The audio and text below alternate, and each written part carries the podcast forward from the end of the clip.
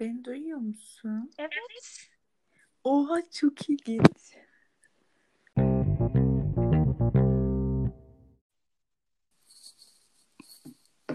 Bağlandın mı?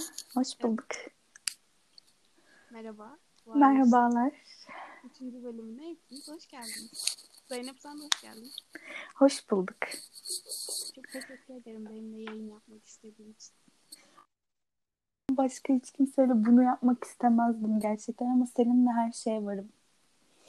Bu arada e, Zeynep podcast'i yayınlamam için beni gaza getiren arkadaşlarımdan birisi.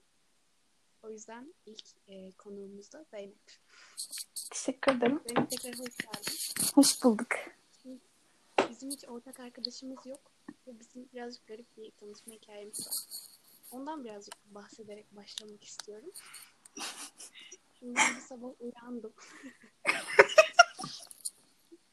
Böyle çok uykuluyum falan. Hani Neden Twitter'a bakma gereği duyduysam ben zaten ne zaman böyle sabahın köründe uyanıp Twitter'a baksam böyle şey, mesaj kutuma garip mesajlar düşüyor. Ellerim çok bozuldu. Tanımadığım birisinden bir mesaj var. Adı sanı da falan yok yani anonim bir hesap. Zeynep'miş. Bana resmen ilanı aşk edercesine.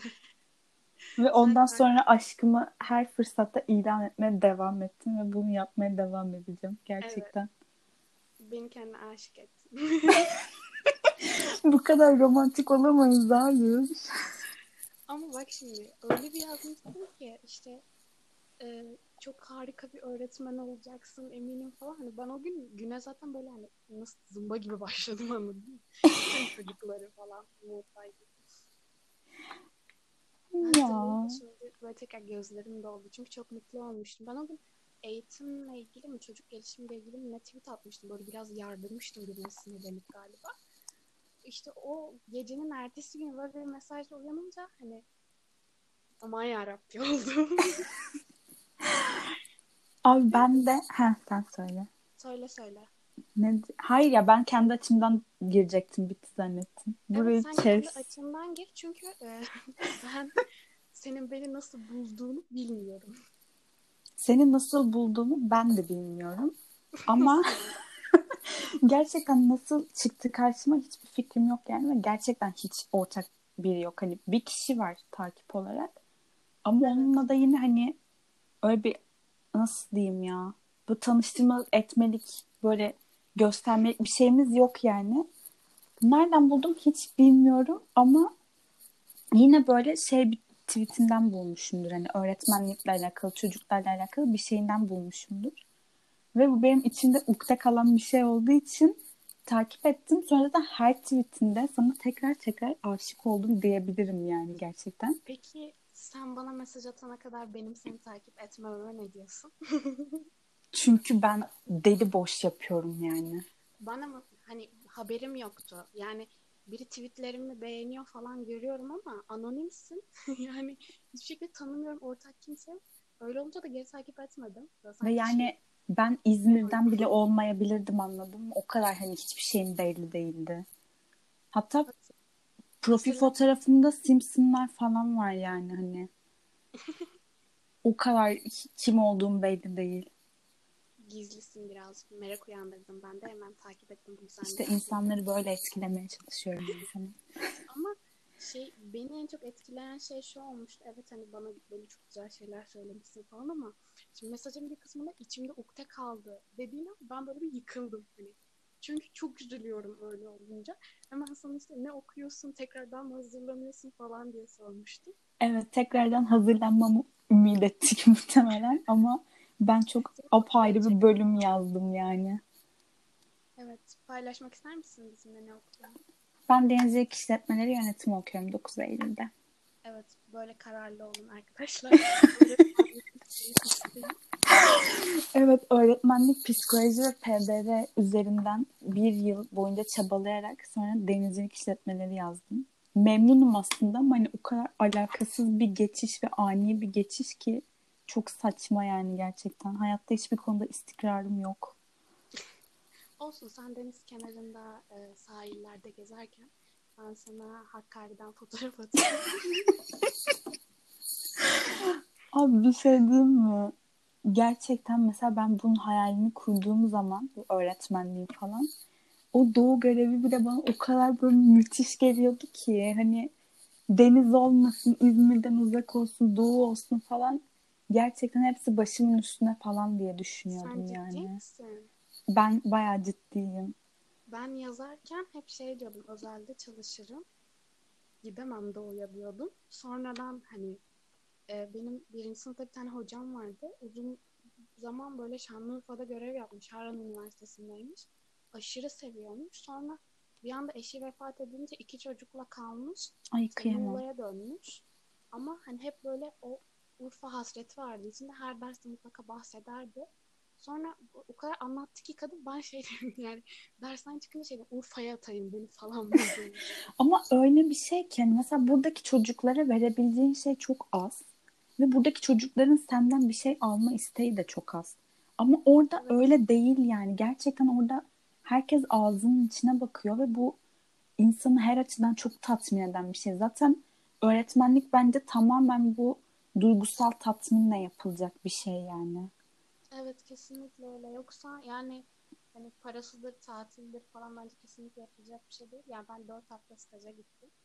Hani sevmeyen bir insan hayatta kaldıramaz. Ben ne kadar çok seviyor olmama rağmen e, staj çıkışı şiddetli baş ağrılarıyla yurda varıyordum böyle. Hani uyuyamıyordum bile baş ağrısından. O derece değil. Çok seviyordum. İşte zaten sev, sevmeden ve böyle bu çocuklardaki o duygusal şeyin karşılığını hissetmeden ne tatil ne para. Yani zaten ben öğretmenlerin yeteri kadar maaş aldıklarını da düşünmüyorum ama bu tarz böyle maddi ve karşılıklardan çok manevi karşılığı var ve onlarla bence bunu yapabilecek güç buluyorsun yani. O baş ağrısı falan bile güzel gelebiliyor yani. Lütfen. Milli Eğitim Bakanı olur musun? Keşke olabilsem gerçekten o kadar çok isterim ki. Peki e, sen nasıl bir ilkokul hayatı geçirdin de bu kadar çok öğretmen olmak istedin?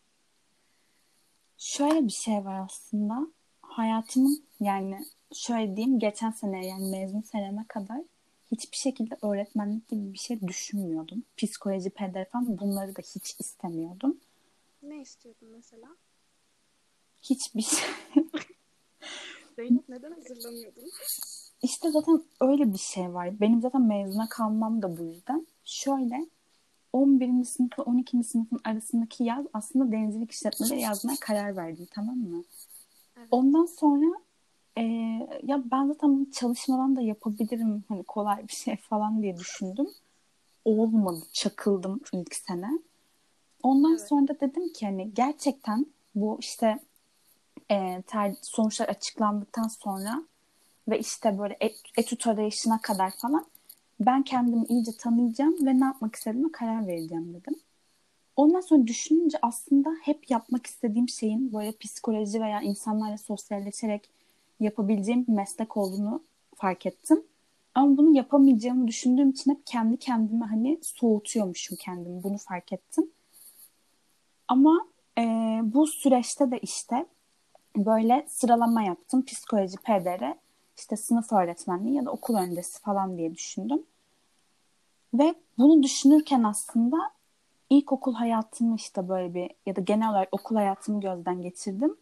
Ve öğretmenliğe öyle daha çok motive oldum. Yani çocukken şimdi anlatacaklarımın farkında değildim. Ama tam o mezun senemde böyle hayata karşı müthiş bir aydınlanma geçirdim. Böyle şey, ilk önce birazcık okulu anlatayım. Çok küçük bir okuldu. Aşırı küçük ve hani herkes birbirini tanıyor tamam mı? Hani ben mesela 7. sınıftayım ve birinci sınıf bir kız ya da çocuk işte beni tanıyor ve biz onunla takılıyoruz ediyoruz falan hani. O kadar küçük ve samimi bir okuldu.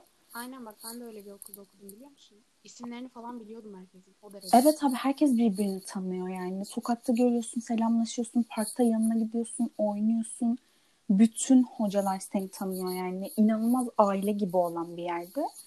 Hı hı. Ee, ve şey yani ve Bostan'da bir okulda hani düzgün bir yer aslında hani kesim olarak. Ama buna rağmen işte mezun senemde böyle hayatı sorgularken fark ettim ki buna rağmen böyle sınıfta böyle çok dışlanan insanlar böyle hiç kendini gösteremeyen insanlar olmuş. Yani küçücük bir okulda bile bu durumda yaşayan insanlar varmış ve biz onlara küçüklük aklımızda zorbalık yapmışız yani ya da zorbalık yapılırken en azından ses çıkarmamışız. Ve baktım ki hocaların hiçbiri bunu fark etmemiş ve buna müdahale etmemiş. Sonradan bu e, işte dışlanan çocuklardan bazılarına baktım işte ya da işte öncesinden duyduğum şeyler vardı. Çocuk mesela matematikle ilgili hiçbir şey yapamıyordu ve hoca buna sürekli kızıyordu, bağırıyordu. Hatta şiddet uygulayan bile vardı yani. Ondan sonra çocuk okul değiştiriyor son iki sene ve çocuk matematik olimpiyatlarına katılabilecek bir seviyeye geliyor. Yani bu sadece çocuğun çabasıyla olacak bir şey değil anladın mı? Öğretmen o çocuğun hayatına dokunmuş. Ama bizim öğretmenlerimiz hiçbir şekilde bize dokunmamışlar yani hani vurmak dışında böyle bir hayat dokunma gibi bir durumları olmamış. Ya da ne bileyim mesela bazı insanlar var o dışlanan tiplerden mesela hala böyle çok kötü yaşıyorlar anladın mı? Hala özgüvensizlikleri duruyor ve buna müdahale etmesi gereken kişinin öğretmen olması gerekirken bizim öğretmenler de bu dışlama olayına destek çıkıyor gibi bir şeylerdi yani. Bunları fark edince aşırı üzüldüm. Ya da sonradan böyle öğrendiğim aslında hani bizim arkadaş olduğumuz ama hayatının böyle çok kötü şeylerini yaşayan insanlar varmış. Düzgün cümle kuramadım. Anladım. Ama e, mesela işte bunu okul aile birliği biliyormuş. Hocalar da biliyormuş bu çocuğun sıkıntısını ve çok ciddi bir sıkıntı yani. Ama hiçbir hoca, hiç kimse bunu elinden tutmamış yani ve çocuk kendi kendine bir yerlere gelmiş ya da işte bu okul aile birliğindeki veliler sonradan destek olmuş. Ama öğretmenlerin hiçbirinin bu umurunda olmamış yani ve bu bana çok kötü geliyor. Ya sen az önce öyle bir cümle kurdun ki ben aslında oraya takıldım. Daha doğrusu cümle bana böyle tokat attı öyle diyeyim. Şey dedim e, hocalar bize dövmek dışında dokunmamış. Hayatımıza kesinlikle dokunmamışlar dedim. Beni bayağı bir yaraladı bu. Çünkü yani yıl 2020 ve hala böyle öğretmenler var. Benim staj okulumda da böyle bir öğretmen varmış. Adını vermediler. Ee, bilmiyorum yani kim olduğunu ama böyle bir olay yaşanmış Çanakkale'nin merkezinde. Ee, çok şaşırmıştım. Hani aslında bazı şeyleri görmüyoruz. Hani yok sanıyoruz ama hani hala bir yerlerde yaşanmaya devam ediyor. O yıllar önceki ayaklar, dövmeler, şiddetler falan. Bu arada e, senin dediğin o sınıfta dışlanan, zorbalık, e, zorbalık gören öğrencilerden biri de bendim aslında. Yani çok kötü bir şey değil mi ya? Yani böyle bu olayların mesela çok içinde olmazdım hani açıkçası ama yine de hani bunu görmüş olmak ve böyle yıllar sonra fark etmiş olmak bile beni çok kötü yapıyor. Ve yaşayan bir insan olmak ya da bir öğretmen olarak bunu fark etmemek çok çok daha kötü bir şeydir yani. Bak en azından fark edebilmişsin bunu. Yani bunu fark etmek e, sonrasında hani bir hata ya da bir şey bunları anlamak bile çok güzel bence. Çünkü ben mesela sınıf öğretmenimle hala görüşüyorum. Ama sonrasında yani o gittikten sonra zaten ciddi bir bunalım süreci falan yaşamıştım. Dersleri küsmüştüm işte. Ondan sonrasında zaten ben çok fazla zorbalığa uğradım. Zorbalığa uğramamın nedeni de şu. E, derslerimin iyi olması, öğretmenlerimle aramın iyi olması böyle hani sessiz sakin bir çocuk olduğum için genelde böyle öğretmenler sessiz sakin çocukları severler. Ben buna karşıyım. Öğretmen bütün çocukları sevmeli. Herkes Tabii ki. ilgiyi göstermeli. Çünkü ya ben 13 kişilik sınıfta okudum. 13 mü? Evet. Biz 43 kişiydik. Gerçekten Afo çok küçük bir yer. Yani ne kadar öğrenci olabilir ki? Ben söylemiştim ya sana da benim e, arkadaşlarımın hepsi asker polis çocuğuydu zaten. E, yerli halk çok az anladın mı? O yüzden yani biri seni parasıyla ezmeye çalışıyor. Biri seni işte e, ne bileyim daha böyle yok ben bu kalemi aldım bak falan diyor. İşte senin notun yüksek git buradan diyor. Yani sen işte öğretmen öğretmenlerin odasına gittin diyor. Git buradan falan diyor.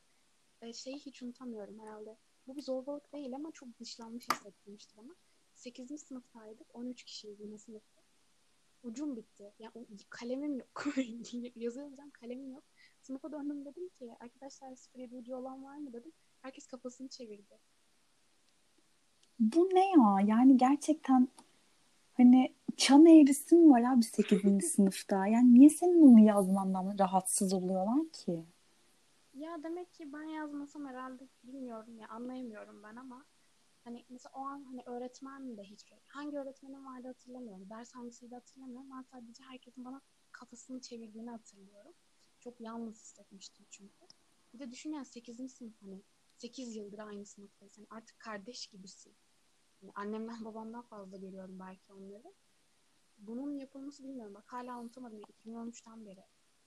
Yani işte bak bu, çok basit bir olay abi. Uç istedim ve vermediler tamam? Bakınca böyle bir şey ama onun sana hissettirdiği o kadar kötü bir şey ve sana senin fikirlerine o kadar ters bir şey ki.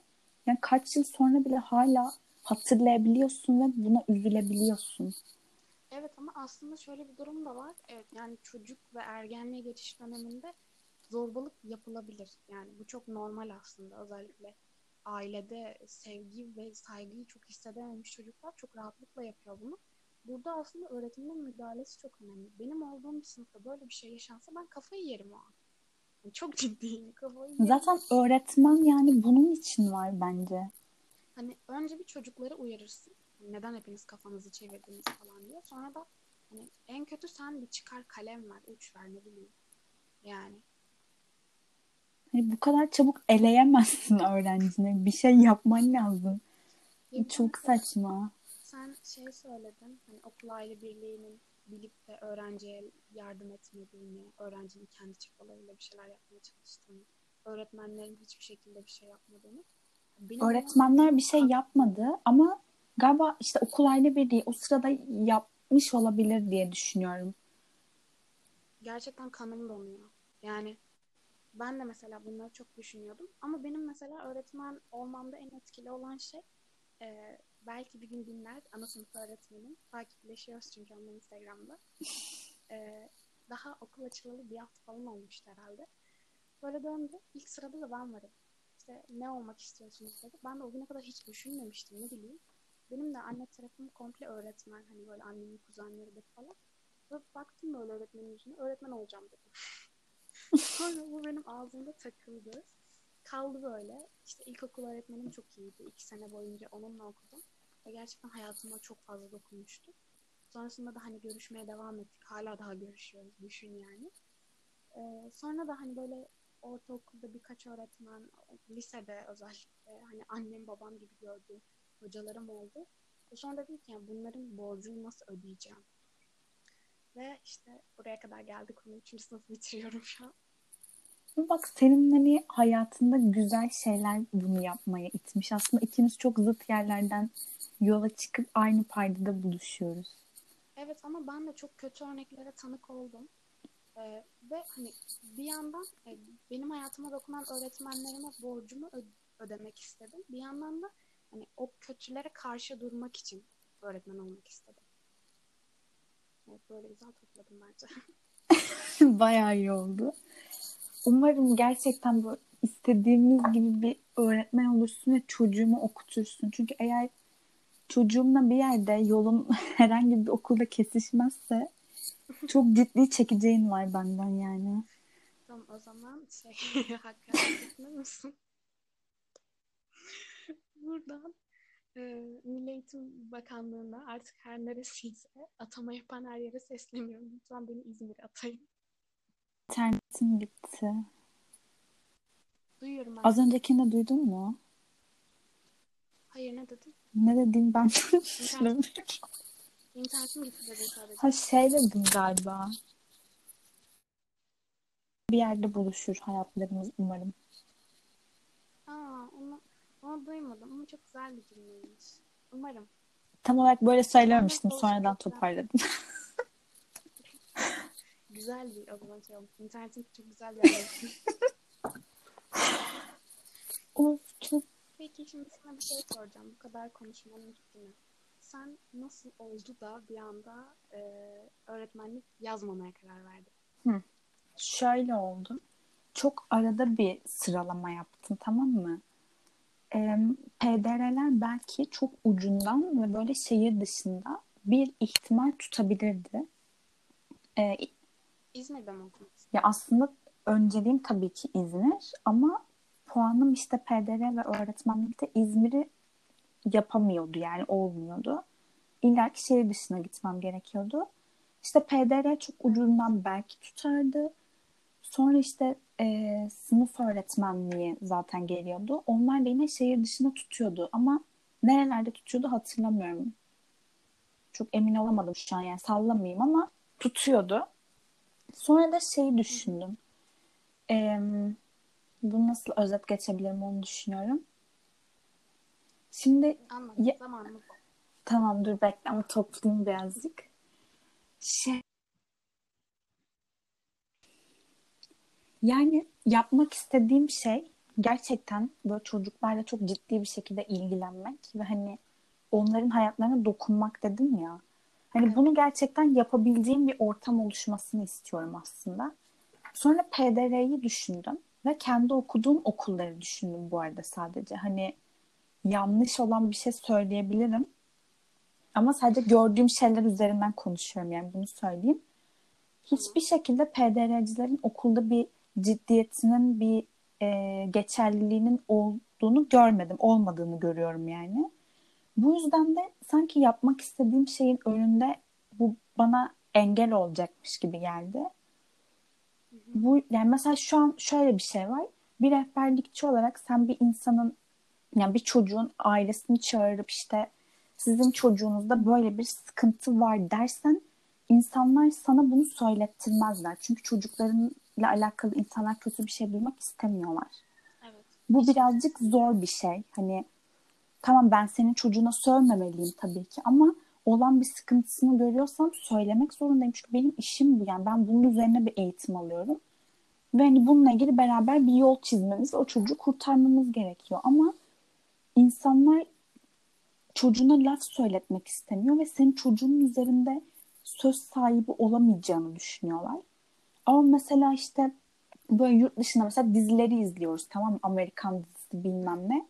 İnsanlar ve okuldaki herkes de bu arada o rehberlikçinin söylediği mesela her şeyi çok ciddiye alıyor. O rehberlikçinin senin hakkında yazdığı en ufak bir yazı bile senin ceza almana, işte dersten geçememene falan sebep oluyor. Ya da işte bir veli işte o rehberlikçiye giderken böyle aşırı e, ondan bir şey almak ve öğrenmek isteyerek gidiyor. Hani çocuğum için bir şey yapmalıyım diyerek gidiyor ama Türkiye'de böyle bir şey değil. Ve benim yapmak istediğim şeye de bu aşırı uzak olduğu için şeyi düşündüm. Hani duygusal bir tatmin yaşayamayacağım buradan dedim. Hani istediğim şeyi çok fazla başaramayacakmışım gibi hissettim. O yüzden bu meslekten birazcık soğudum. Ondan sonra sınıf öğretmenliği için de böyle yine bir tık aynı düşüncelerim vardı. Ama bu sefer de atanmak o kelime böyle beni çok korkutmaya başladı. Hani inanılmaz korkutuyor. Çünkü bir de şöyle bir şey var. Hani KPSS'ye çalışırsın, atanırsın gibi bir şey olmuyor maalesef. Hani Evet. olay sadece senin e, puanına bakmıyor. Bağlantılarına da bakıyor yani mesela. Ve hani bir bağlantım yok. Bağlantım olsa da bunu kullanmak istemem. O da ayrı bir konu. O yüzden hani düşündüm dedim ki hani yapabilir miyim bunu gerçekten? Hani katlanabilir miyim, dayanabilir miyim? Dayanabilirim evet. Ama orada mesela nasıl diyeyim? Hani işte 5 yılda çalışırım ben o KPSS'ye, 10 yılda çalışırım. Ama hani bir yerden sonra artık senin kendine katabileceğin bir şey kalmıyor. İşte o bağlantılara kalabiliyor. O zaman işte hani böyle hiçbir şey hayatımla ilgili hiçbir şey benim elimde olmamış oluyor ve bu kontrolsüzlük hissini hissetmek istemedim. İşte özelde çalışmak gibi bir seçeneğim de var ama özelde de mesela benim teyzem öğretmenlik yapıyor. Sınıf öğretmeni değil, e, beden öğretmeni ama hani onların böyle çekmeceleri CV dolu ve kimse hani gerçekten kaliteli bir öğretmen çalıştırayım, bu öğretmen bu çocuklara ne katar gibi düşünmüyor. Bir kere zaten yaşlı ve emekli öğretmenleri çalıştırmak bunların işine geliyor. Çünkü beklentileri düşük.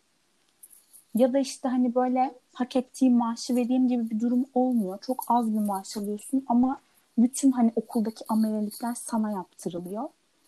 Ve kimsenin seni kaybetmek gibi bir çekincesi olmuyor. Çünkü dediğim gibi çekmecesi CV dolu ve sen gidersin o gelir yani. Aynen öyle. Ya gözün yaşına bakmıyorlar zaten özelde. Ve bunları böyle çok fazla yaşamak istemedim. Çünkü ilk başta da söyledim yani bu parayla değil duygusal tatminle olacak bir şey. Hani ben sana 5 bin lira da veririm, 15 bin lira da veririm. Ama sen bütün gün o çocuk sesine katlanamayabilirsin yani anladın mı? Bu bir de öyle bir şey. Ve ay dur bir dakika. Heh. Ne diyordum? Sinek geldi ve çok dikkatimi dağıttı. Aa ne dedim? Ee, hani parayla katlanılacak bir şey Ha, değil. aynen parayla katlanılacak bir şey değil. Hani gerçekten o çocuğa bakınca, o çocuktaki değişimi görünce senin hevesin yerine geliyor ve seni şarj eden şey o oluyor. Ama orada da bir yandan da seni psikolojik olarak bitiren bir müdürün ya da işte meslek arkadaşların olduğu zaman bunu tam olarak sağlayamıyorsun. Ve işte bu sırada ben bunları düşünürken tercih zamanımda benim geçen sene bir arkadaşım da PDR ve sınıf öğretmenliği falan istiyordu. Psikoloji falan bir de. Ee, onunla tercih zamanı konuşurken onun da böyle tutuyor tutmuyor arası bir şeylerdi. Ben bu bizim bölümü söylemiştim. Denizcilik işletmelerini söylemiştim. O da denizcilik işletmelerini yazdı ve benden bir sene önce bizim bölüme yerleştirdim ben onu. Sonra işte ben yine bu tercih döneminde oradan oraya savrulurken arkadaşım bana dedi ki hani bu bölümü niye düşünmüyorsun? Çünkü geçen sene bunu istiyordum yani. Ve bu sene de yani mezun senemin içinde de hiç aklımın ucundan bile geçmeyen bir bölümdü. Niye düşünmüyorsun dedi. Dedim ki hayır ya hayatta yazmam ben onu. Ben öyle bir meslek yapmak istemiyorum. Ben sosyalleşeceğim işte insanların hayatlarını değiştireceğim falan dedim. Sonra bir anda kafama yatmaya başladı. Çünkü e, bu meslekte mesela işimi iyi yapıp yükselebilirim. Mesela öğretmenlikte böyle de bir sıkıntı var. Yükselme durumun çok olmuyor. Hani başladığın yerde kalıyorsun. Tamam tecrübe kazanıyorsun. Ama kariyerinde bir ilerleme, bir böyle adım atma, bir üst şeye geçme gibi bir durum olmuyor.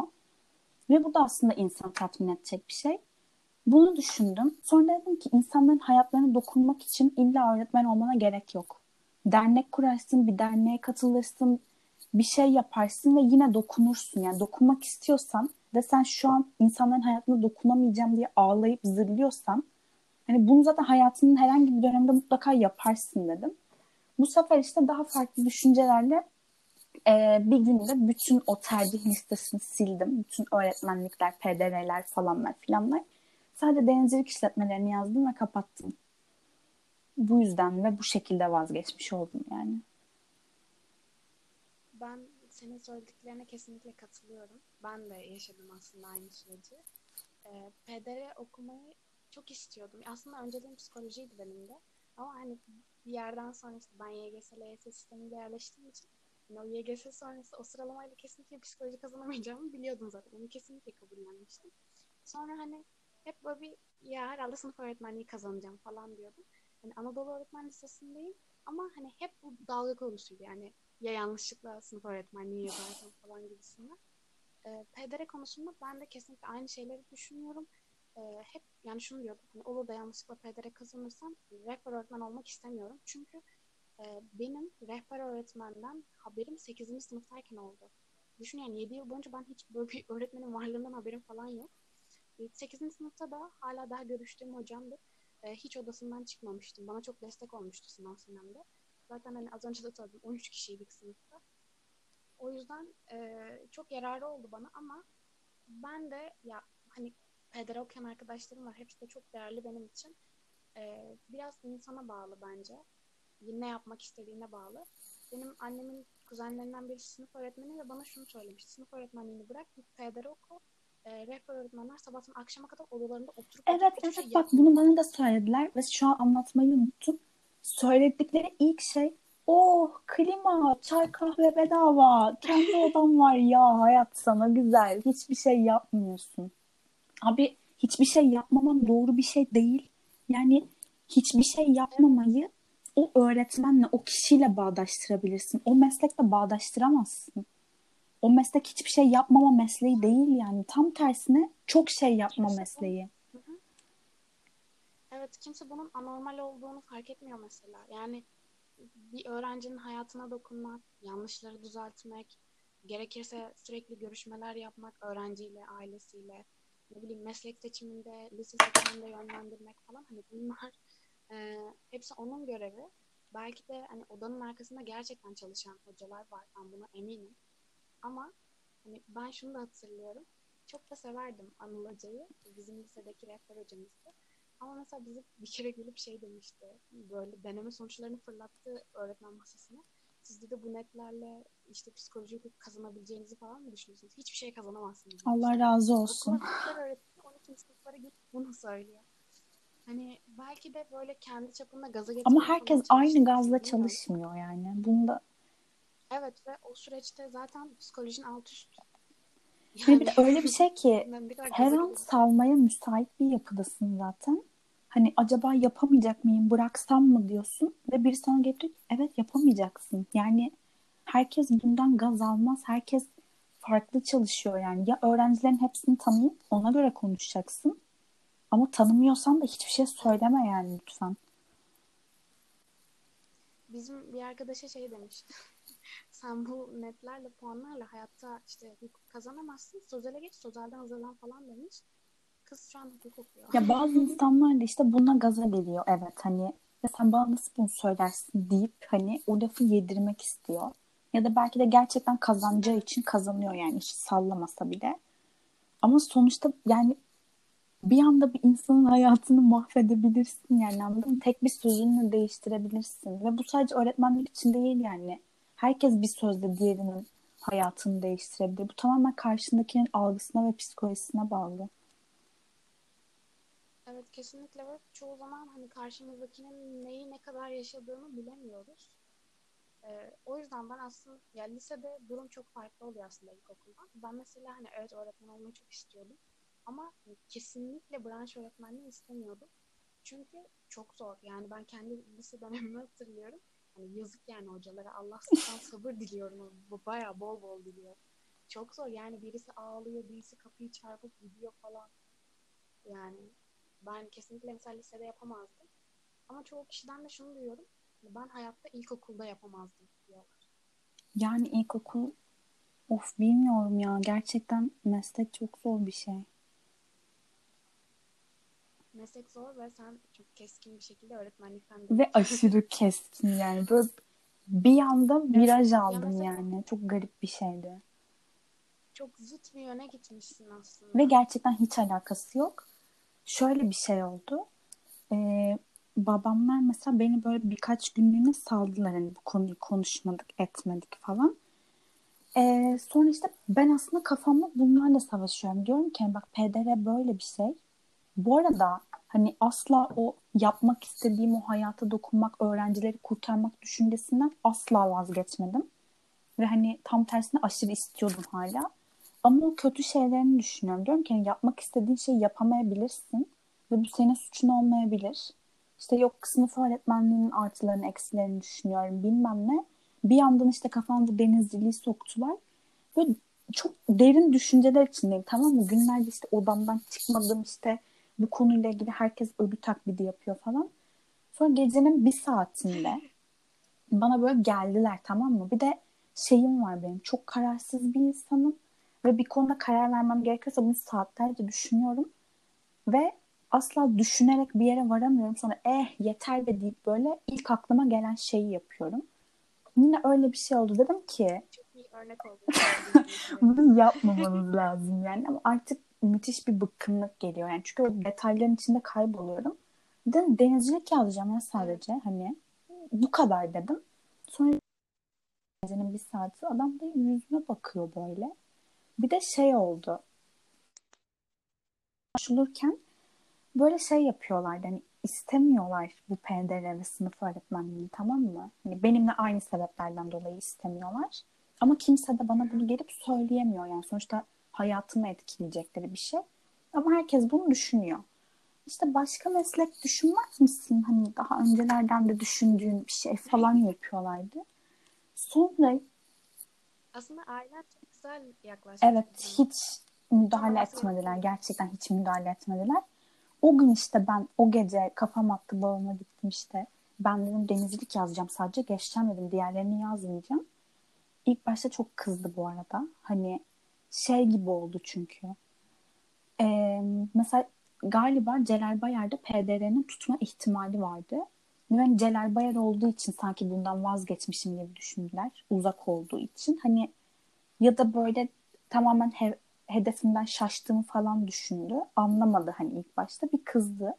Umursamıyormuşum gibi düşündü Ama bu şey döneme. Heh. Celal Bayar'ın eğitim fakültesi o kadar uzak ki e, bana tercih döneminde hani şey dediler hani en düşük olarak Celal Bayar'ı yaz dediler. Sonra ben böyle açtım. Celal Bayar'a baktım. Muğla'ya baktım. Muğla'nın eğitim fakültesinden daha uzaktı Celal Bayar benim evime. E dedim ki hani neden köye gideyim ki dedim. Sonra Muğla'da bir köye düştüm. Bu ayrı bir hikaye ama ben kesinlikle yazmamıştım. Çünkü gerçekten hani orada üniversite okunacak bir yer Ama değil. şöyle bir şey var. Benim PDR'de mesela Celal Bayar'dan başka şansım yoktu. Hani Muğla'da orada buradakiler falan tutmuyordu diye hatırlıyorum. Hani PDR yapacaksın Celal Bayar'ı çekeceksin ki hani en başta da söyledim çekerdim yani. Ben 10 yıllık doğu görevini de çekerdim anladın mı? Hani o istediğim Evet, o konuda- şeyi yaşayacaksam eğer o meslekte o hedefime ulaşacaksam hiçbir şey sorun değil yani. Ama işte onlar bunlardanmış gibi düşündüler. Çünkü ben bu o diğer şeyleri düşünürken dedim ya ölü taklidi yaptığımız için benim kafamdaki şeylerden haberleri yoktu. Sonra böyle bir tartışma çıktı bir şey oldu falan. Ben de böyle hani çok etkilendiğim için bu olaydan hani sonuçta içimde kalacak bir şey ve deli gibi istediğim bir şey.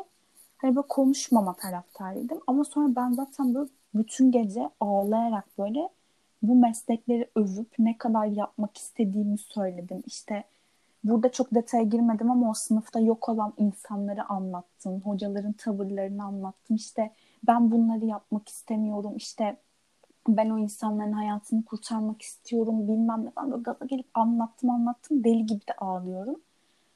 Babam zaten çok etkilendi falan. Herkes böyle şey yapıyor. Sonra da zaten herkesin dili döküldü artık. Herkes konuşmaya başladı. İşte biz de seni vazgeçirmek istiyorduk dediler. Hani yani yazsam tabii ki kimse engel olmayacaktı. Ama içlerinde bir yer bunu yazmamı istemiyorlardı.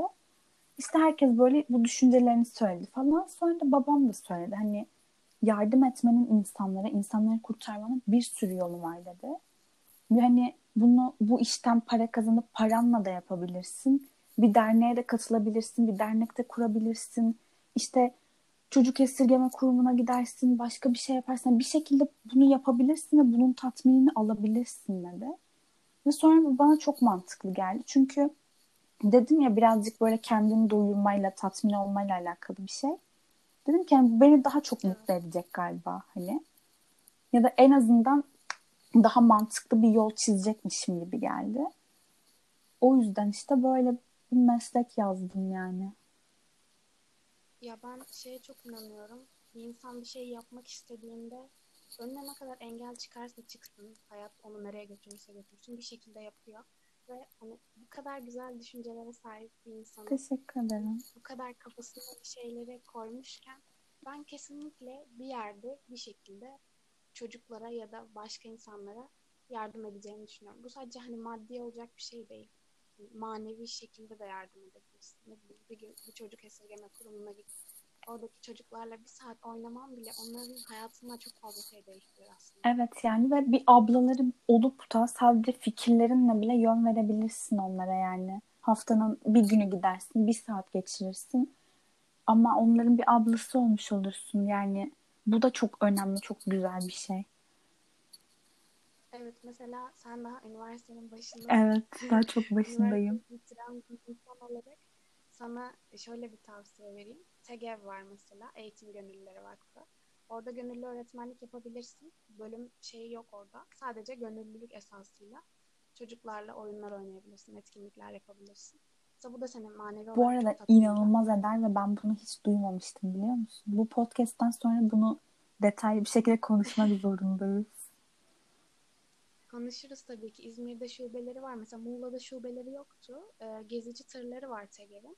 İşte gezici tırı bizim şansımıza biz birinci sınıfken şeyde Muğla'daydılar, merkezdeydiler. Ben bir ya da iki hafta gittim. Ortamı çok sevmemiştim.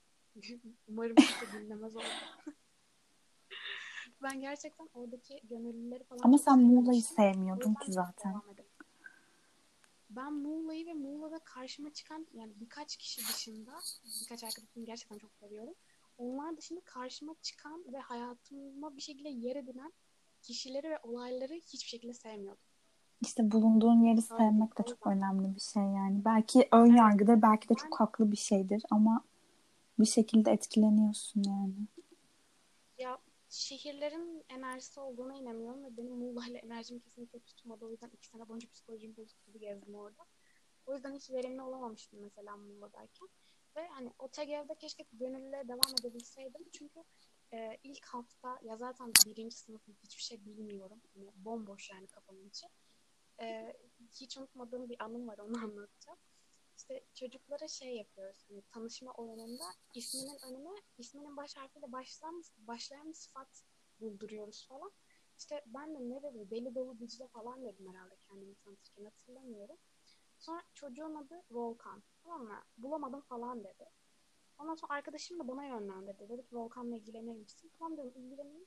Volkan dedim hani ne koyalım falan. Varlıklı Volkan diyelim dedim. Hayır dedi. Peki dedim hani senin bir önerin var mı? Ondan sonra bana ki viski Volkan olsun Ne? Anladım. Viski. Abi yanlış duyduğumu zannetmiştim.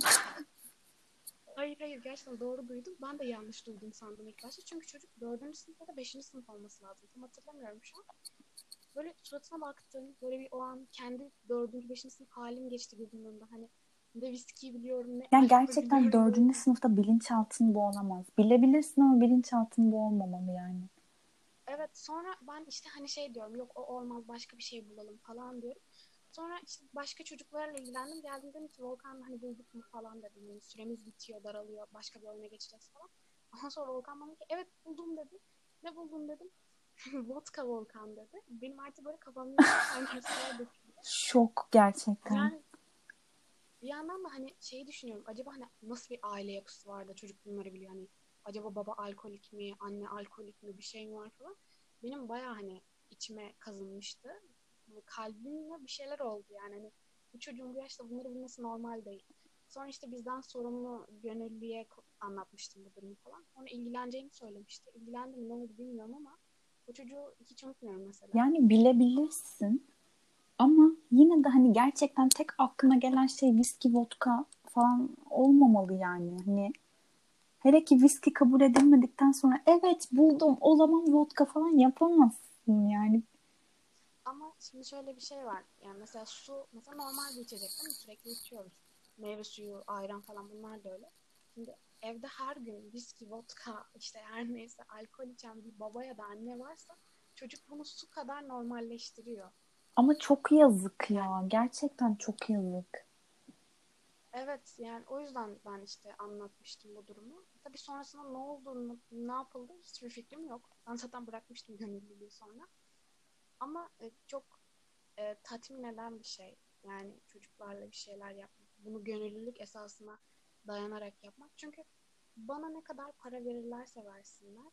Maaş konusunda şey değilim bu arada. Hani tabii ki hayatınızı idame ettirmek için Yani tabii ki bunu gerekiyor. bunun için yapıyorsun.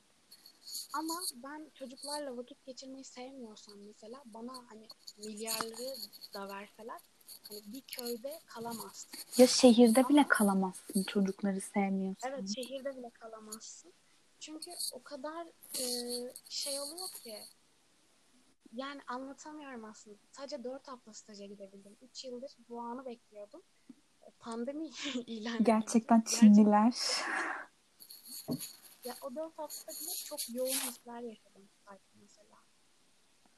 Unutamadığım bir anımı anlatayım. Evet evet evet.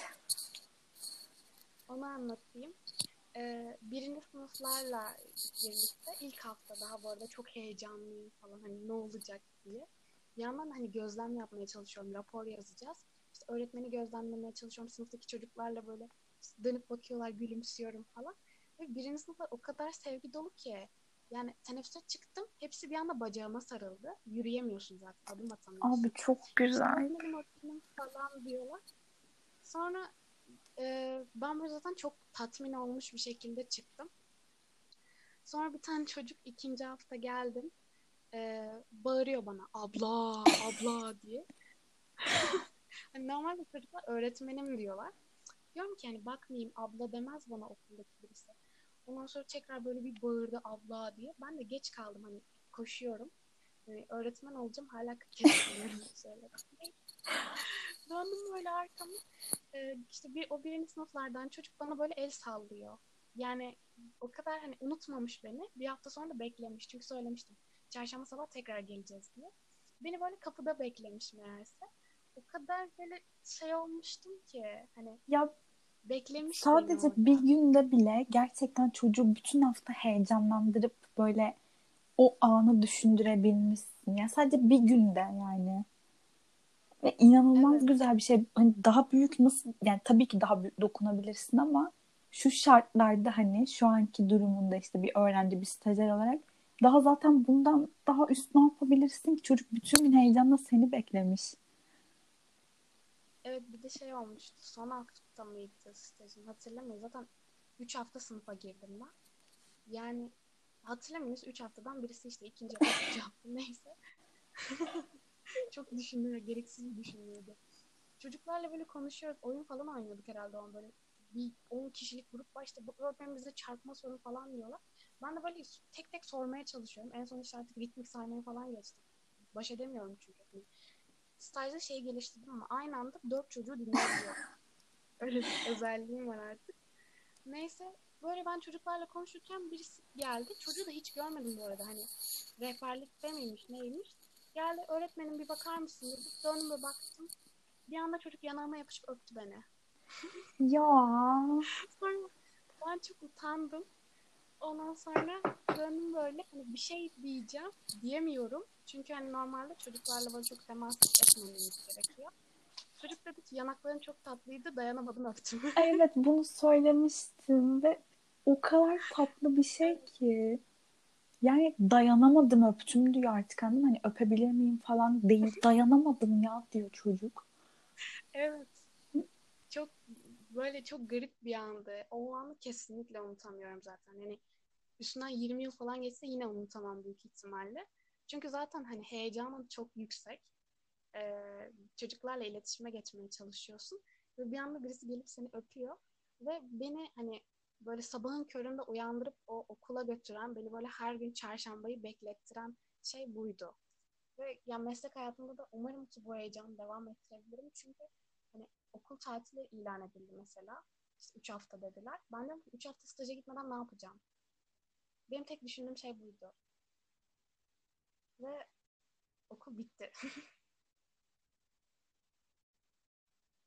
Beni duyuyor musun Zeynep?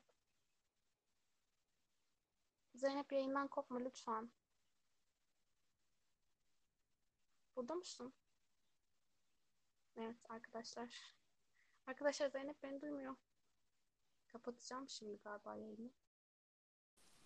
Tekrar geldim. Hoş geldin. Hoş bulduk. Öyle kafana göre iş yapıp şarjını falan takmaya çalışıyorsun? Çünkü bir anda bir baktım şarjım yüzde dört kalmış. Ben de şarja taktım kulaklığı çıkardım. Hani nasıl olsa telefondan beni duyarsınız falan diye düşünmüştüm. Peki Ama özür dilerim. Ben seni duyuyordum. Diyorum, arkadaşlar Zeynep gitti. Onları duydum. Burada diyorum. Gitmedim, gitmedim. Sakın çıkma yapıyordum. Korktum burada üç çocukla yapayalnız kalmış, terk edilmiş gibi. Bir şey diyeyim? Benim asıl korkum bütün o yayının, bütün o konuşmanın silinmesiydi. Hayır hayır ben korktum. Gerçekten böyle kalbim böyle çok fena oldu. Çok kötü oldum. Olsun ben seni tekrar konuştururdum. Zaten ben ölene kadar bu konuyla ilgili konuşabilirim. Zaten o kadar çok konuştum ki boğazım falan ağrıyor şu an. Kıyamam ya şu an çok bak bak bana, bana şu an suçlu gibi hissettim. Hayır tabii ki hayatımda en zevk aldığım konuşma olabilir. Ve seninle bir şey yapmak da çok hoşuma gitti. Çok mutlu oldum. Ben de çok mutluyum. Benim sana böyle ikinci part gibi tekrar devam eden birkaç sorum var. Evet seni dinliyorum. Şimdi ben bu kadar sana... Ah dur hayır bir dakika. Ben bir şey söyleyecektim. Tabii. Tam o kesilirken söylediğim şeyi söylemem lazım. Sen şey dedin işte her sabah beni işte erkenden kaldırıp çarşambayı beklettiren şey buydu ve umarım hiç gitmez dedin ya. Gerçekten hani zaten o ilk böyle seni hiç tanımadığım zaman o mesajı yazarken de bunu düşündüm. Ama tanıdıkça böyle daha da çok böyle senin için heyecanlanmaya başladım.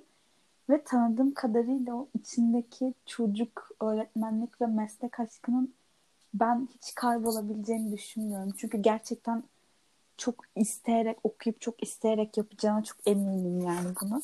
Gerçekten. Tam bunu söylerken gitmişti. Gerçekten bu kadar güzel bir yerde gittiğine inanamıyorum.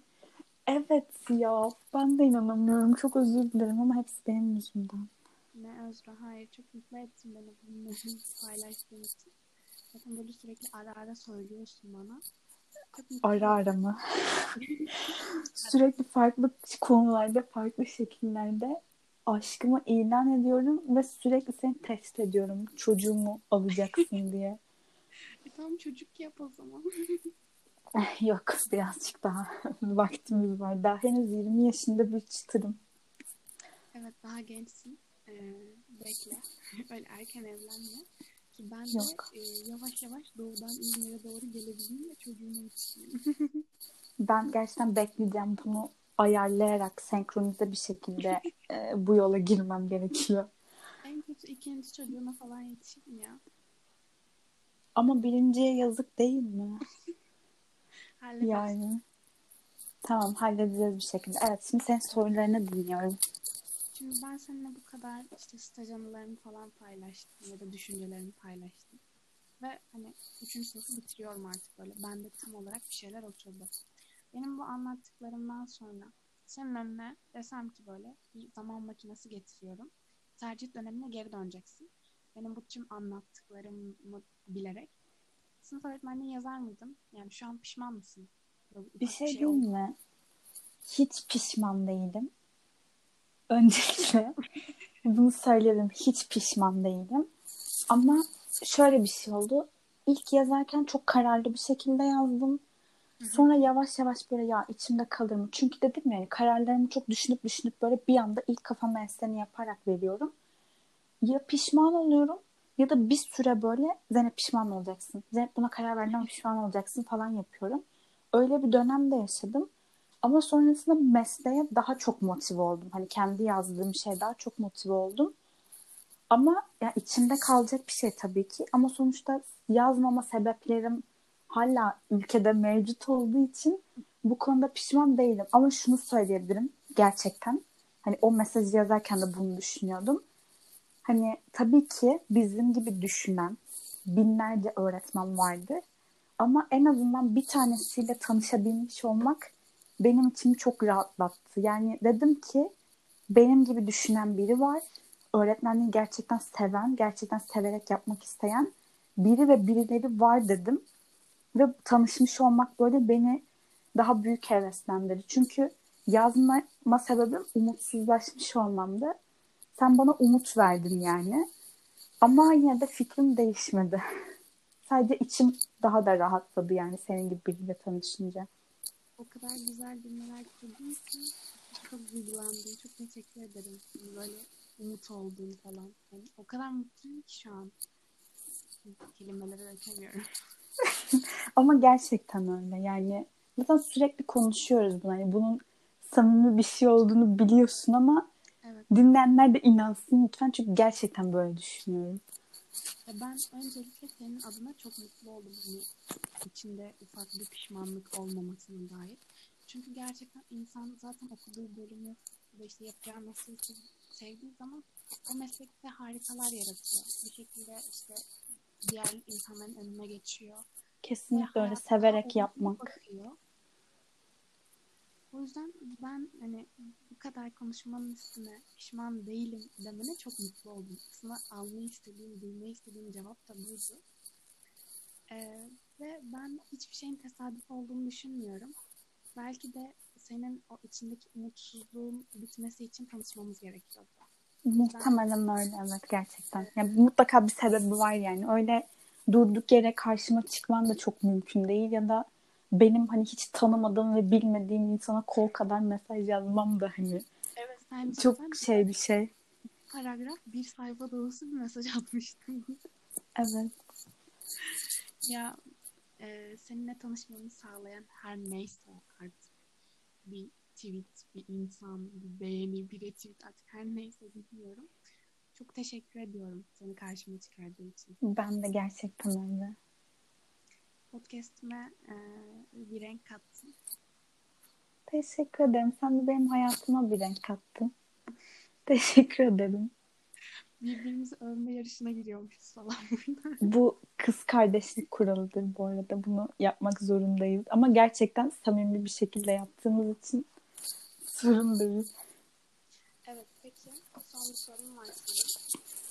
Ee, tercih yap, yapacak bölüm, meslek seçecek birine ne tavsiye edersin? Çünkü sen çok keskin bir dönüş yapmışsın ve mutlusun da verdiğin karardan. Ne tavsiye edersin? Ne tavsiye ederim? Bence sınava hazırlananlardan başlamak üzere. İnsan gerçekten öncelikle kendine bir hedef seçmeli. Hani puanına göre bir tercih yapmamalı. Ve bu hedefi seçerken gerçekten eline boyuna her türlü şeyi ve her türlü mesleği düşünüp ben bunu yapar mıyım, ben bunu ister miyim diye düşünmesi lazım. Yani ne bileyim ben bir fabrika ortamında çalışmak ister miyim, ben bir okulda çalışmak ister miyim, işte ben bir plazada işte bütün gün masa başında oturup çalışmak ister miyim? Bunları düşünmesi lazım. Ve gerçekten böyle kalbini dinlemesi gerekiyor. Yani bu kendini kandırma olayı insanlarda çok var. Dedim yani bende de yıllarca varmış. Ben aslında psikoloji ve böyle sosyalleşebileceğim bir meslek için yaratılmışım. Ve ben bunu eğitim hayatımın 13. yılında fark ettim. Hani birazcık böyle o kendini kandırmayı, o yapamayacaksın. O yüzden bunu hiç düşünme ve kötüle falan kısmını mesela insanların kesinlikle sınava hazırlanırken aşması ve böyle kafasından hayatından atması gerekiyor. Kalbini bilme kısmına çok inanıyorum. Ben çünkü yıllarca öğretmen olmak istedim. Ve hani benim en yakınım dayım öğretmen. Asla istemiyordu. Yani listemden Anadolu Öğretmen Lisesi'ne indirmek için elimden geleni yaptı. Çünkü bana dedi ki sen bu liseye gidersen kesinlikle öğretmen olursun. Hayır dedim işte belki fikrim değişir falan ki gerçekten lisede psikoloji okumayı çok istiyordum. Ama hani sınav hazırlanırken de hep şey ben. Yani psikoloji olmazsa sınıf öğretmenliği olur. Hani hep e, alttan alttan hani çok fazla çalışmamam için kendime şey yapıyordum zaten. Eğer zaten sınıf öğretmenliği kazanırsın falan diye. Ama tercih döneminde mesela senin ailen hani ölü taklidi yapmış, işte konuşulmamış falan. Benim annem direkt hani şey diyordu ya, istemiyorum sınıf öğretmeni olmanı. Sen hani psikoloji kazanabilirsin, mezuna kal. Ki çevremdeki çoğu insan aynı şeyi söylüyordu. Ben de artık birazcık inat olmuştu mesela. Ve e, sadece işte tutmayacağını bildiğim psikoloji ve PDR'leri yazıp altına full sınıf öğretmenliği yazmıştım. Hani inadına gider gibi oldu benim de ama ben mesela kalbimin sesini dinlediğimde gerçekten o mesleği yapabileceğimi düşünüyordum. Bir de ben şuna katılmıyorum işte mesleği yapan kişilerle konuş falan. Ya benim işte annemin kuzenleri, ondan sonra dayım özellikle bana kesinlikle öğretmen olmamamı söylüyordu. Sonra staja başladım. Stajda işte üç farklı öğretmenin dersine girdim. Hepsi hayattan bezmişti. Hatta son hafta girdiğim öğretmene işte kağıt imzalatmam gerekiyor orada sınıfta bulunduğuma dair. Kadın bana döndü ki işimiz ne kadar zor görüyor musun dedi. Hani keşke bıraksam falan dedi bana böyle. Ben de döndüm ki hayır bence çok güzel Hayır yani mesleğe yeni adım atan stajyerine bunu söyleyemezsin yani. Evet ya gerçekten hani 20-21 yaşlarında böyle hayata karşı çok mutlu olan özellikle hayata karşı beni eskiden tanıyanlar diyecek ki hayata karşı nasıl mutlu falan. Yani çocuklar ve okul konusunda aşırı derece mutlu ve umutlu bir insanım. Hani beni o okulun bahçesinde gör bambaşka bir insanım. Yani inanılmaz. Hani böyle ağzım gerçekten kulaklarıma varıyor. Ve bu insanın hevesini bu şekilde kırıyorsun. Çok yanlış bir şey. Kır, kırılmıyor. Aksine ben Ama kırabilirsin. Bilmiyorum biliyor musun? Çünkü e, özellikle merkezdeki öğretmenler çok yaşlı ve bak bir tane öğretmen vardı. İnan yani gidip kadına anneanne desem hiç kimse yadırgamaz. O kadar yaşlıydı. E, çocuklar onları sevmiyor. Yani burada hiçbir meslek yani gelecekteki meslektaşlarımı kötülemek istemiyorum. Ama gerçekten çocuklar sevmiyor. Yani ama Sürekli jenerasyon farkı çok büyük. Evet. Ve sabır Ve sınırı tükenmiş bir insan var karşında yani. Kesinlikle yani çocuklar onları sevmiyor, onlar çocukları sevmiyor ve işkenceye dönüyor yani o ders. Şimdi sen sınıfta oturuyorsun, hiçbir şey yapmıyorsun. Çocuk arkasında ne? Sen ona gülümsüyorsun. Çocuk deliriyor mutluluktan. E şimdi ben nasıl delirmeyeyim? Gerçekten Yani. o kadar haklı bir soru ki. Yani gerçekten sen nasıl delirmeyesin ki? Mesleğin ilk başında çocuk sen ona güldüğün için bile inanılmaz mutlu oluyor ve sen bunu hissediyorsun. Çok Aynen. güzel bir şey. Ben e, şunu çok hissettim. Hani evet 3 haftaydı, 4 haftaydı benim stajım ama bana çok fazla şey kattı. Ve iyi ki dedim bu mesleği seçmişim çünkü ben özellikle ergenlik döneminde sevgi yani sevme ve sevilme konusunda çok yaralandım. Yani sevileceğimi hiç düşünmüyordum. Böyle biraz ergenlik travması gibi bir şey oldu bende. Birinin beni sevebilmesi bana çok düşük ihtimalmiş gibi geliyordu. Ama orada hani en az böyle 5-6 tane çocuk senin böyle gözlerin içine bakıyor. Hani böyle keşke bana sarılsa, bana dokunsa falan. Hani bir şey dese bana diye. Ve o an hani dedim ki öğretmenlik beni iyileştirecek ve çok daha iyi bir insan yapacak. Yani kesinlikle hani ölene kadar bu mesleği yapacağım. Ölene kadar değil hani yapabildiğim yere kadar çocukların o gözündeki ışığı görmeye devam edene kadar bu mesleği yapacağım eminim buna. Ne çok güzel yapacağına da ben eminim gerçekten. Teşekkür ederim. Hmm, Bizimle paylaşmak istediğin, bana sormak istediğin şeyler var mı? Aslında sormak istediğim bir soru vardı ama bunu kaydın içinde cevapladın galiba. Ama yine sorayım belki başka bir şey söylersin. İşte bu stajın boyunca işte ya da öğrencilik hayatın boyunca böyle nasıl diyeyim ya işte bak ben bunun için bu mesleği yazdım ve bunun için okudum. Ya hani böyle o tatmini hissettiğin bir anı mesela anlatabilir misin? Bu söylediklerinden başka mesela. Ya İşte bu amacıma ulaştım dediğin. genel olarak e, hani o çocuğun bir bakışı bile iyi ki dedirtiyor bana. Hani çünkü bilmiyorum ya o çocuklardaki o saf duygu, saf sevgi olayı bambaşka bir şey. Ya zaten hani büyüdükçe bir şeyler bizi köreltiyor ve hani o sevgi dolu bakışların yerini biraz nefret, rekabet duyguları falan alıyor herhalde. Evet. Hani koridora çıkıyorsun, çocuk geliyor sana sarılıyor böyle, çekiştiriyor seni. Öğretmenim gel bir şey göstereceğim falan. Ben bunların her anında hani iyi ki dedim. O hani bir, bir çocuğun beni öpmesini anlatmıştım.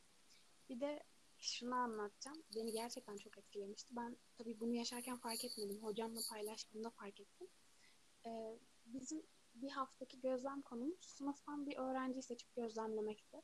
Şimdi her hafta farklı sınıflara girdiğimiz için ben çok şey yapamıyorum. Hani bilmiyorum yani sınıfa girdim hangi çocuğu gözlemleyeceğim. Sınıf öğretmenine sordum. Ve sınıf öğretmeni de çok yaşlı böyle çok gudubet bir kadın. Özür dilerim ama gudubetti yani. Ondan sonra bana dedi işte şey şurada da bir tane kız var. Ee, onu şey yap dedi. Adı da Sidelya bu arada. ilk defa duydum ve çok beğendiğim bir isimdi. Neyse ben Anlamı ne peki acaba? Ya cennetten bir şeymiş. Yani ama güzeldi. Ee, Yani ben hoş hani geliyor şey-. Benim de hoşuma gitti. Evet seslenişi falan güzel değil mi? Evet bayağı hem de. Sonra ben dedim ki bu kız ya çok çalışkan ya da sınıfın en sorunlu çocuğu. En sorunlu çocuğuymuş. Yani hiç kimse sevmiyordu sınıfta. Bayağı sorunları falan vardı. Ben de böyle sorunlu çocukları çok severim. Çünkü altında mutlaka bir hikaye yatar. İşte diğer ders gittim yanına falan oturdum. Evet gerçekten çocuğun bir aslında hikayesi varmış. İşte anneyle yaşıyor. Baba kamyoncu muydu neydi bilmiyorum yani. Haftada bir falan görüyordu babasını. Onun eksikliğiyle herhalde biraz hırçın da bir çocuk. Ve bana şey verdi. Kalem kutusundan kalem çıkarttı ve bana kalem hediye etti. Ben de hani bunu kabul edemem falan dedim. Hani evet bu bir hani kalem çok basit bir şey aslında. Hani 50 kuruş 1 lira falan ama orada onu kabul etmem çok yanlıştı. Özellikle diğer çocuklara karşı. Ondan sonra şey diye anlaştık. Hani ben dedim bunu sana haftaya getireyim.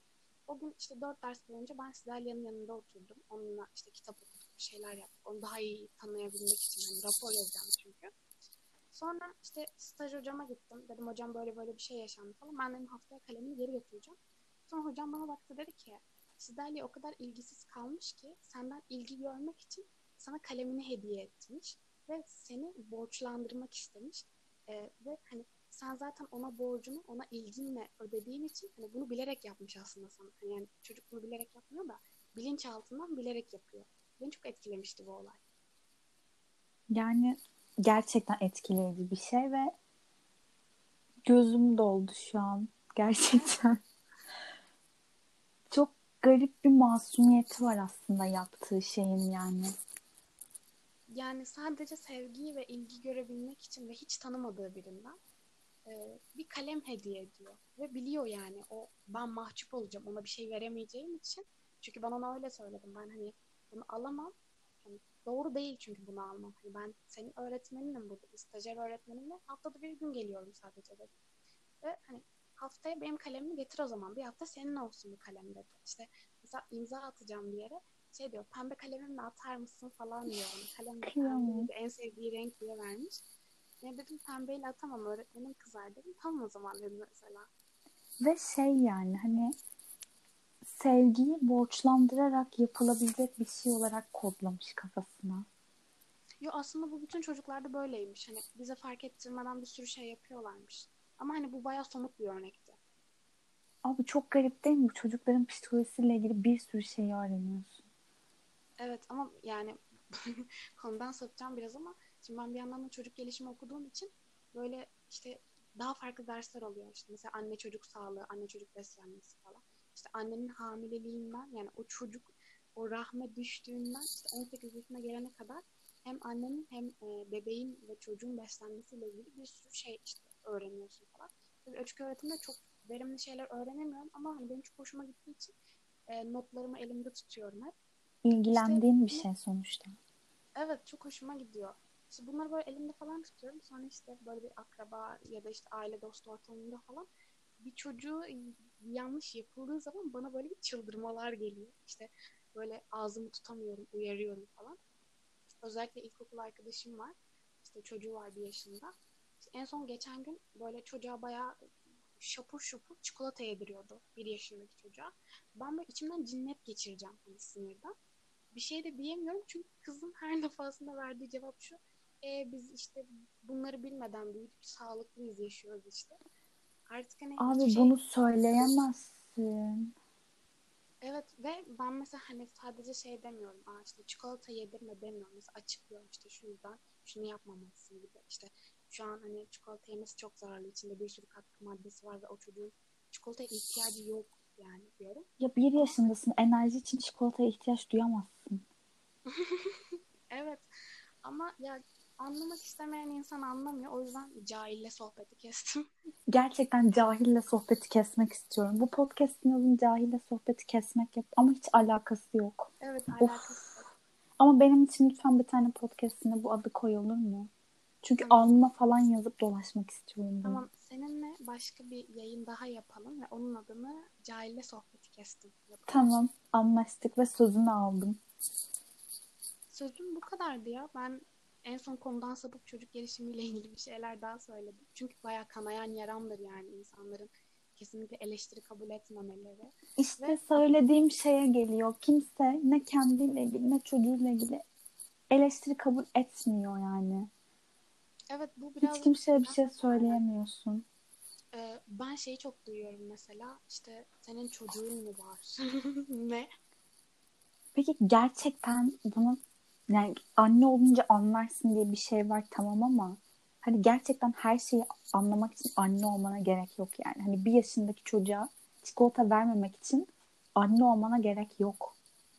Ya bu çocuk daha 40 günlüktü. Parmakla kahve yalatıyorlardı. Ben ilk sinir krizimi orada geçirdim zaten. İşte yine de kale alınmadım. Artık bıraktım yani ama çocuğa üzülüyorum. Gerçekten yani, çok üzücü bir şey yani. Ya biraz insanlarda şey var. Ya özellikle hani böyle anneanne babaannelerde işte ben işte 5 tane 10 tane çocuk büyüttüm. Ben tabii ki iyi bilirim falan. Ama hani bilimle hiçbir alakası olmayan şeylerin çocuğa yapılması beni böyle gerçekten irite ediyor ve bir şeyleri değiştirememek de beni çok üzüyor. Hani boşuna mı okuyorum falan oluyorum. Ama biliyorum ki bir yerde beni bekleyen bir şeyler var. Değişmeyi bekleyen, değişime, eleştiriye açık veliler, öğrenciler. Umarım vardır gerçekten. Yani çünkü cahillerin en büyük sorunu asla cahil olmadıklarını düşünmeleri, tersine çok zeki olduklarını düşünmeleri yani. Ama umarım cahil olup da cahil olduğunu bilen ve bu konuda yardım açık insanlar vardır yani. Bence var ve e, bir yerlerde bizi bekliyorlar. Umarım. Senin için de söylüyorum. Umarım bir yerlerden Çünkü- dokunuruz. Güzel şeyler yapacağına inanıyorum. İnşallah. Gerçekten ben de buna Evet. inanmak istiyorum. Hem mesleğinde hem de mesleğinin dışında çocuklarla ya da yapmak istediğin her neyse. Biliyorum buna inanıyorum. Seni evet daha biz buluşamadık hiç ama Evet. korona yüzünden Ne planlarımız vardı. olsun her şey e, varacak bir şekilde olacağı. Çok saçma bir cümle. Ben ana fikri aldım gerçekten. Belki böylesi daha iyidir. Daha heyecanlı bir kavuşma bizi bekliyordur belki. Evet.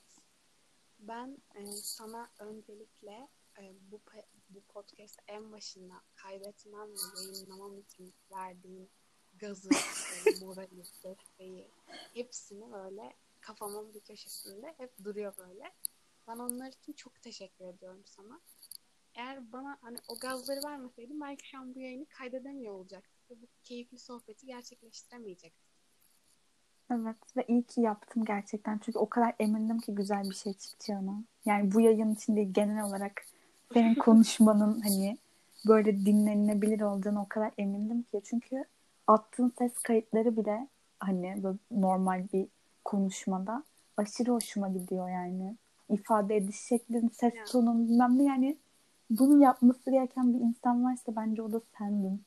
O yüzden tabii ki hatta sana gaz vermek, destek olmak değil bildiğin zorbalık yaptım yani. Bunun adı zorbalık. Yayınlasana şunu. Niye yayınlamıyorsun hala? Nasıl yani? Üçüncü bölüm bugün gelmiyor mu? Üçüncü bölüm seninle birlikte geliyor. Aslında kaydedip yayınlamadığım bir bölüm var. Ee, onu büyük ihtimalle asla yayınlamayacağım.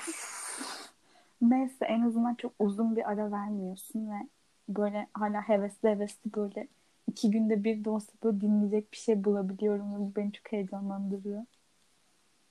Evet ben e, kendi kendime çok fazla konuşamıyordum. Ya konuşabiliyorum tabii ki. Hani sınırsız benim konuşmam ama e, konudan sapıyorum. Saçma sapan şeylere giriyorum. Ya da böyle e, boş boş duvara bakıyorum. Ne saçmalıyım. Kendi kendine konuşurken konunun konuyu açması. Evet. Ama seninle açılan konuları daha çok sevdim ve e, seninle böyle bir gece yarısı sohbet etmek beni aşırı mutlu etti. Şu an ben de çok Evet. mutluyum. Ben tekrar tekrar sana çok teşekkür ediyorum. Ben de sana teşekkür Konu ediyorum beni konu kaldığın için. Bu benim için çok büyük bir gurur. mutluyum. Ee, bir sonraki yayınlarda da mutlaka birlikte olacağımıza inanıyorum. Tabii ki. Ne zaman istersen ben her zaman konuşmaya hazırım. Ben de buradayım. Her zaman hazırım biliyorsun. Biliyorum. Acaba bu podcast kapatabilecek miyiz? Artık şüpheye düştüm. O zaman 3 deyip kapatalım tamam mı? Kapatıyoruz o zaman. Tamam. 1 2 2, 3 3.